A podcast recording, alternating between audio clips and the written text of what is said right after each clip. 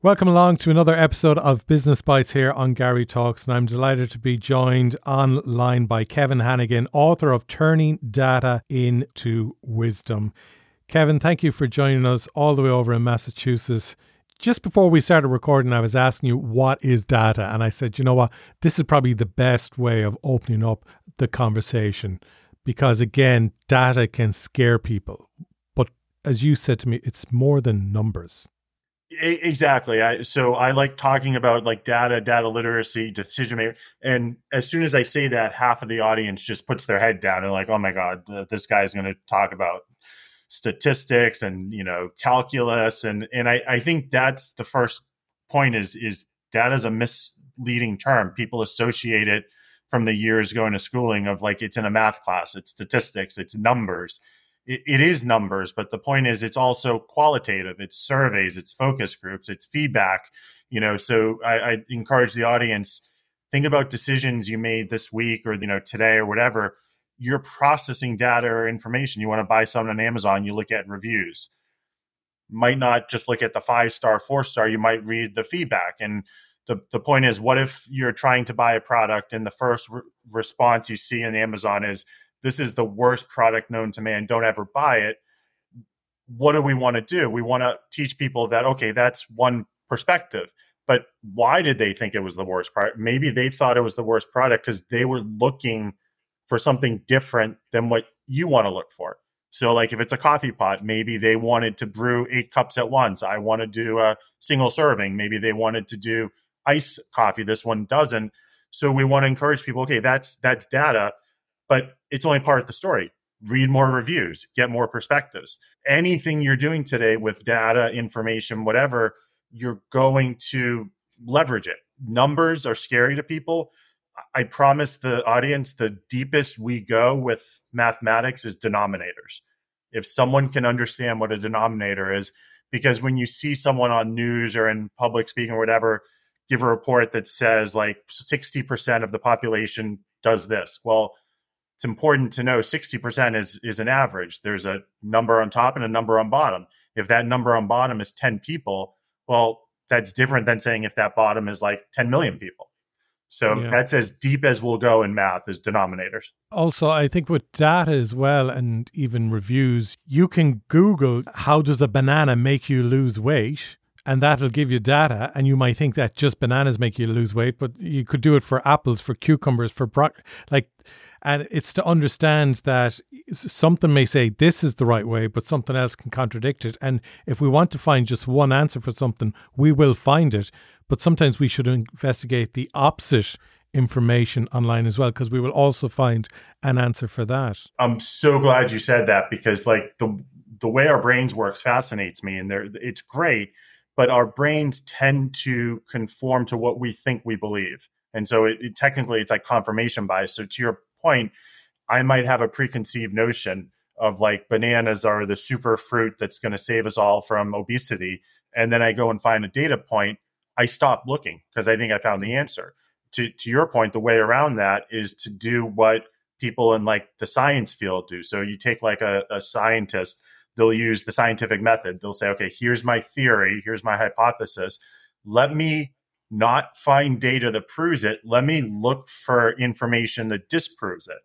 And then when I can't, I'll assume that it's true. But our brains work the opposite is we want to find something that validates us because it makes us feel good. And a brain doesn't like conflict. And then we stop. And so part of it is just educating people exactly what you said. Try to disprove it. To simplify it, I think the reality is the future is data. Yes, I literally was just looking at new refrigerators and they're smart refrigerators. Like the amount of data it gives me about the temperature going to my phone and the life cycle of the water filter and all this.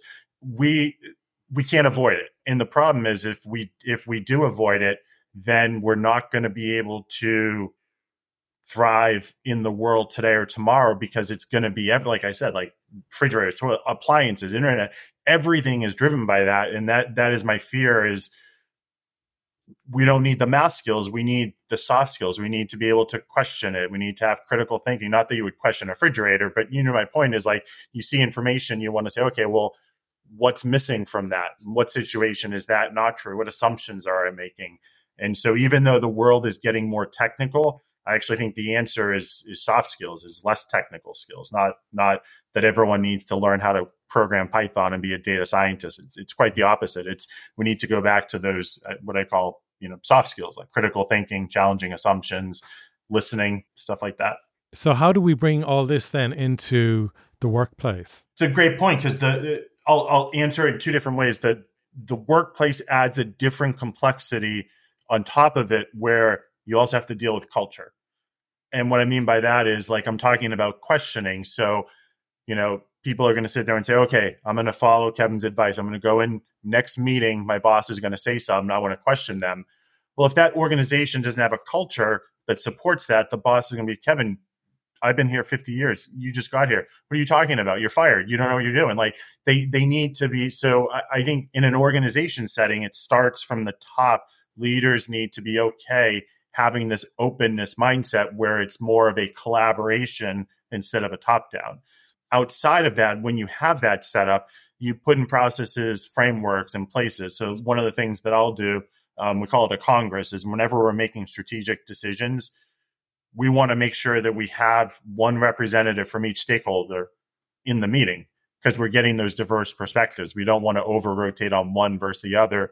Certain times when we have to come up with an answer, we'll just do simple things like play devil's advocate. We'll we'll have two separate teams that almost is like a debate against each other because then it gets the brain thinking about more than one alternative. Um, so there's lots of tools and techniques out there. But at the end of the day, it's it's about honing those soft skills, which I said is hard because we don't necessarily use it. Like in US, we don't, after maybe the our kids start saying why, why, why, once they get into primary school, we don't teach these skills anymore. And then so we don't apply them anymore. So now we're telling people that maybe 20, 30 years of not challenging or being curious or asking why, all of a sudden the answer is ask why. It's a shock to many people. I think that is so, so, so important what you're saying, because I have always felt that and I've seen it myself where people come out of an education system and they've been taught to stop thinking, they've been taught to regurgitate. Exactly. And that, as you say, can carry on into the workplace as well. It is. And it's sad. I mean, I understand why, and, you know, education should be better, but to to measure it sometimes they they have like in us we have standardized tests and so what ends up happening over time is then the teachers teach to the test which mm-hmm. creates book smart kids, but it doesn't necessarily teach kids that can then do critical thinking and applied. So I understand why, but you're right. It's it, it isn't done enough in schooling. And then you get to the corporate setting, and as learning and development executives, they're like, oh my god, how do I upskill and retrain all these people who need these skills that haven't used them for 20 or 30 years? It's a challenge. Because even I find working in a creative industry, the worst thing one can do is see something and say, okay, we're going to do that for a client, which is just, again, another form of mirroring or regurgitation rather than going for that walk through the woods and just thinking, thinking, thinking, what do they need? How can we deliver it? And I, I suppose with society as well, where we have phones in our hands, we, you're wondering something, you Google it, you get your immediate answer. You're trying to draft up, you know, three paragraphs and something, you put it in ChatGPT, you get your immediate answer. So we're looking for that immediacy, which pulls us further away from this whole thing of deep thinking, deep critical thinking. Exactly. There's a I don't know who did this, but there's people can Google it. There's some researcher who did something called the marshmallow challenge, which which talks about what you're talking about is you get a certain amount of pieces of spaghetti, you get some tape, and you have a marshmallow, and it's a timed experiment working in groups. And the goal is the end of the time, see how tall you can build a structure. The the requirement is the marshmallow has to be on top. So what was fascinating is he would put together executive teams. He would put together business teams. He would put together all of these teams. And then he put together a team of kindergartners. I mean, US, kindergartners are like six, seven, eight years old. Time and time again, the kindergartners outperformed the executives. They outperformed every group except for engineers because engineers, it's their background. And the moral of the story, to tie it back to what you said, is when you think about it, part of it is like you said, we all have phones, we all have Chat GPT, but as adults, our brains are already full with what we think the world is. Kids not full. So what do the kids do? Is they question, they try it, And what would happen on average is when in whatever that time frame, let's say it's five minutes, kids would come up with 10 different variations and test them.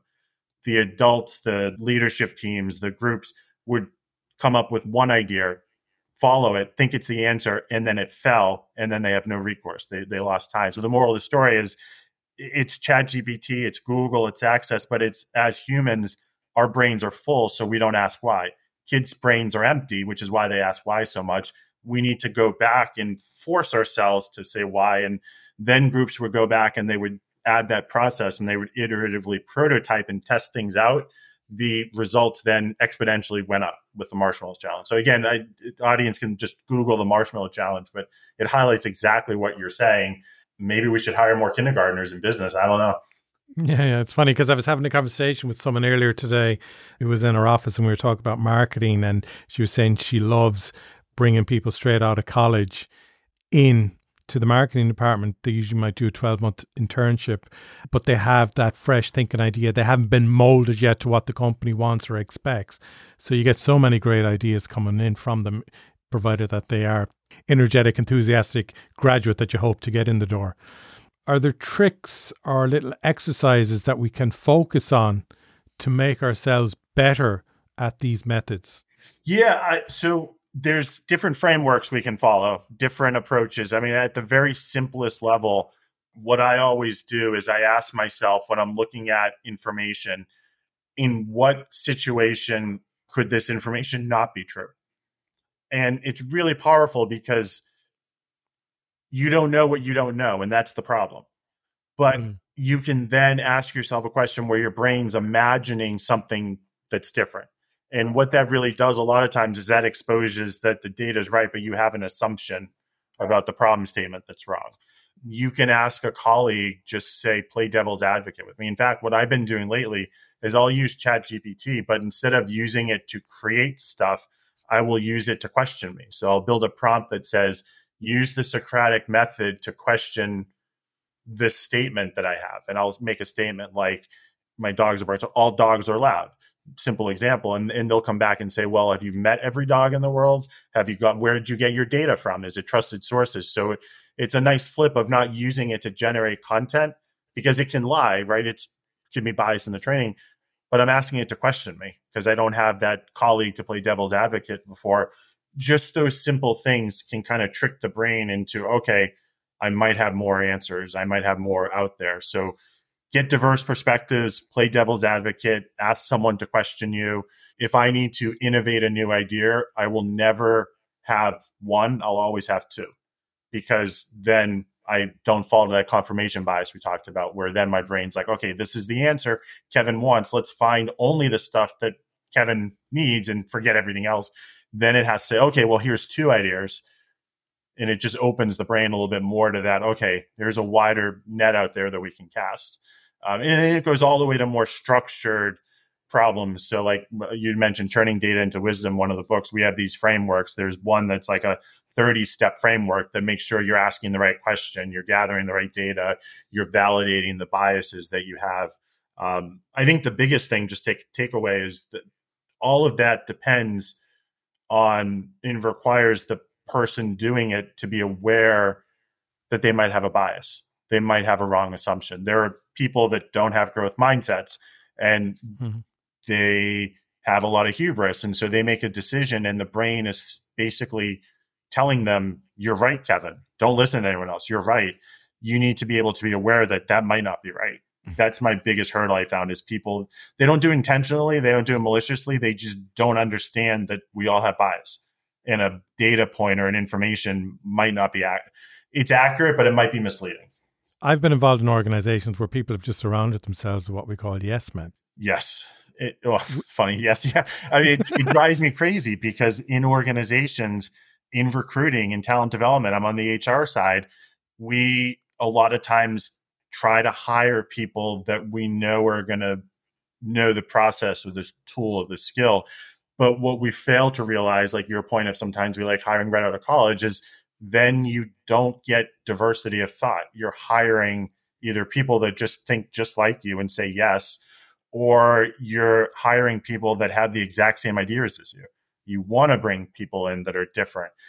And it's just hard because people are not used to that. And they're like, well, I work in software. Why would I hire a hardware person? Or I work in marketing. Why would I hire someone with no marketing experience? It's it's hard because it seems wrong, but I, mm. I actually think it's the way forward. So, what advice would you give to people with the information you, have gathered and learned uh, and written about in your book? What information would you give people of what they need to implement in maybe their personal lives and the workplace? Yep. Um, so, in personal lives, I would just say implement healthy skepticism.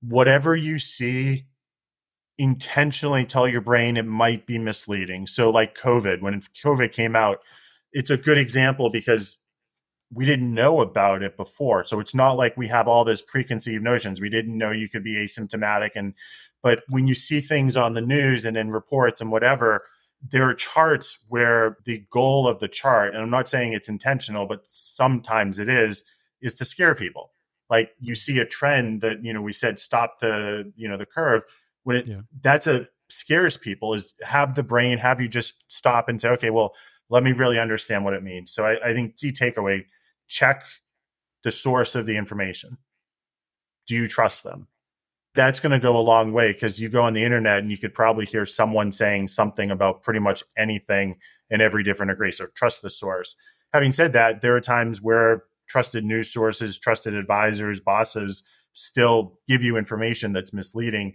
But it goes back to that question in what situation is this insight misleading? And that'll open the brain up to different assumptions. I'll share a quick personal story because I think it connects with with the audiences. I have four kids, and one of them has special needs. And long story short, he was having issues in school, behavior issues. They called a meeting, an intervention, and they said, you know, your child is having increased behaviors we're going to have to outplace which is not good for them not good for us not good for my my child. And so i just said okay i can't lie i can't you know the data is the data. Behaviors are increasing. But then i'm thinking in what situation is that misleading? And so i just asked them to give me more context like what time of day what day of the week? Maybe it's after free periods maybe it's mondays fridays. Long story short, they gather all the data, they share it with us, and they're about to, you know, kick them out. And I, I, I looked at the data and I just had this light bulb moment. What was happening is you could tell they would track the behavior, what was happening before, what was the consequence. The consequence for like 90% of them was he would go to the principal's office. So in US, the principals, the, the disciplinarian, you don't like to go. Mm. It was interesting is my child loves adult attention. So he was doing it on purpose. So we actually went back and asked, and he's like, Yeah, dad, it was great. I kicked the teacher. They sent me the principal. She read to me for like an hour. It was perfect. I, I think I'm going to kick her again tomorrow. And, and the, the takeaway is the data showed behaviors are escalating, but we didn't ask why. And when we found out why, it was an assumption. The school had done everything right. They had all the data, they had all the analysis. They're going to expel a kid, and the assumption was kids don't like going to the principal. So it just it just highlights the story that the data can still be 100% accurate. It can still be, you know, black and white, but it's our assumptions, it's our biases that lead us down these incorrect assumptions. And this is why diversity is important is they didn't think to challenge that. They must have never seen a child that liked the principal's office. So they needed someone who was an outsider like me to say, well, in my case, they do. If they don't have an outsider, they just need to stop and say, in what situation is this consequence not a consequence? Is it a reward? And then they might have picked up on it. So, you know, it's a little bit sideways, but it's a personal story to highlight that that's what we need to do is question and challenge. And sometimes it involves team sports because I can't question everything because my knowledge system isn't finite. Eh, it's finite. I don't know everything. I think what you're saying there is really important, Kevin, because AI is changing things so much that we don't know what's real and what's augmented, Uh, what's artificial. And then, not alone that, but we can see how diverse society is getting and how you can have different extremities in news as well, where one news source will tell one story and another news source will tell that story from a very different point of view and angle.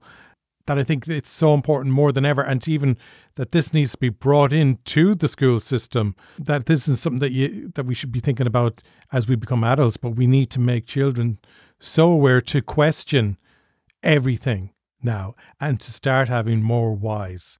Absolutely. I mean, a couple of things you said. So, like with uh, with um, different people, different news outlets take like environmental data, and I don't want to get into political debate, so I'm not taking a side, but there's one side that will show data that's true that you know leads people to think okay global warming is real. There's a, another side that will show data that is true that will show hey those trends aren't accurate. It, it involves us being critically thinking to draw our own opinion from that all we get is the input but it's up to us. And that decision is a little bit easier because it's usually a yes or no. It's usually black and white. There are times where the insight or the action for us might be different for me versus you. Like if we're deciding, hey, where are we going to go on vacation?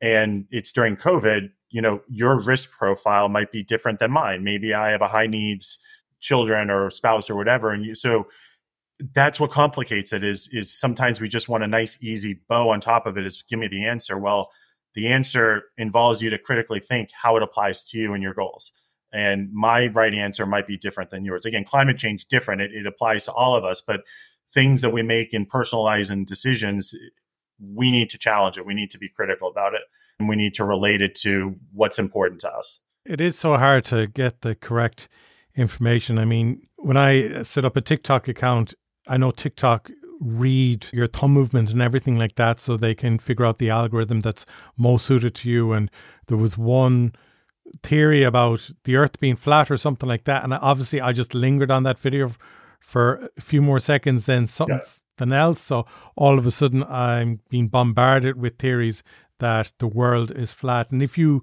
were to Google online, for instance, is the world flat? You'll get loads of things saying it is. And then if you say, is the world a globe and round, you'll get loads of things saying it is. And it's where, what is the factual information, what is true, and so on. It's it's a minefield, isn't it? It is, and just not to overwhelm and blow everyone's mind too. But like with that one too, maybe it's less you know gray, but the way you ask the question and the way you define things is also important. So maybe both people are right if someone's definition of flat is different than my definition.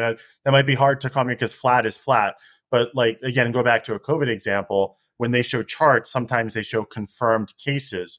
Well, that's different than positivity rate. That's di- so like what I mean is like the words matter that's being used, and there are times where the data is the data, but our interpretation or what it means to us is going to be look at the text, look at the title, and what does that really mean? And sometimes it's the title that's misleading to us. Not saying that flat could ever really be something other than flat, but in in scenarios where it's not that black and white, it, it's because we don't understand the definition used, and that's why people will see two different stories.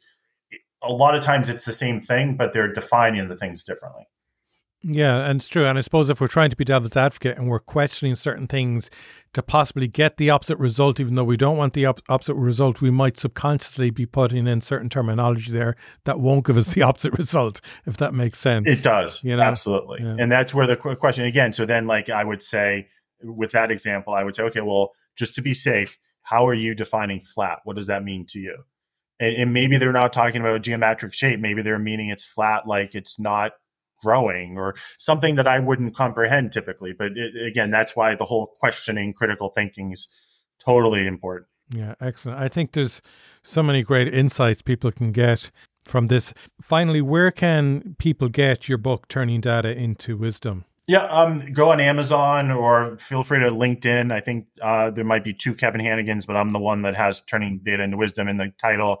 Um, I have a website, turningdataintowisdom.com, where you can get supporting material like articles, frameworks, a lot of the stuff we talked about, like questioning frameworks. How do you be critically thinkers? There's a lot of resources there people can download for free. So check that out. And just as a f- final thing, like you, you talk a lot about Im- implicit bias as well. So I think this is where this isn't just information and a book for people in a certain category. This is something that we can all truly learn from? I think so because we all have bias, and I think that's the first step. Is you know I go and do this in person, and people won't admit it, but there's probably 20% of the group that's like, nope, I don't have bias.